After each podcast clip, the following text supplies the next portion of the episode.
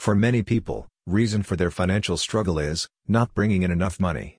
For some, the problem comes from not spending money wisely or from spending more money than they make.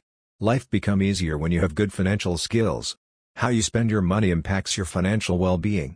If you are in struggle with money management issues then here Eric Arnold has come up with some tips to improve your financial habits. 1. Make a budget. 2.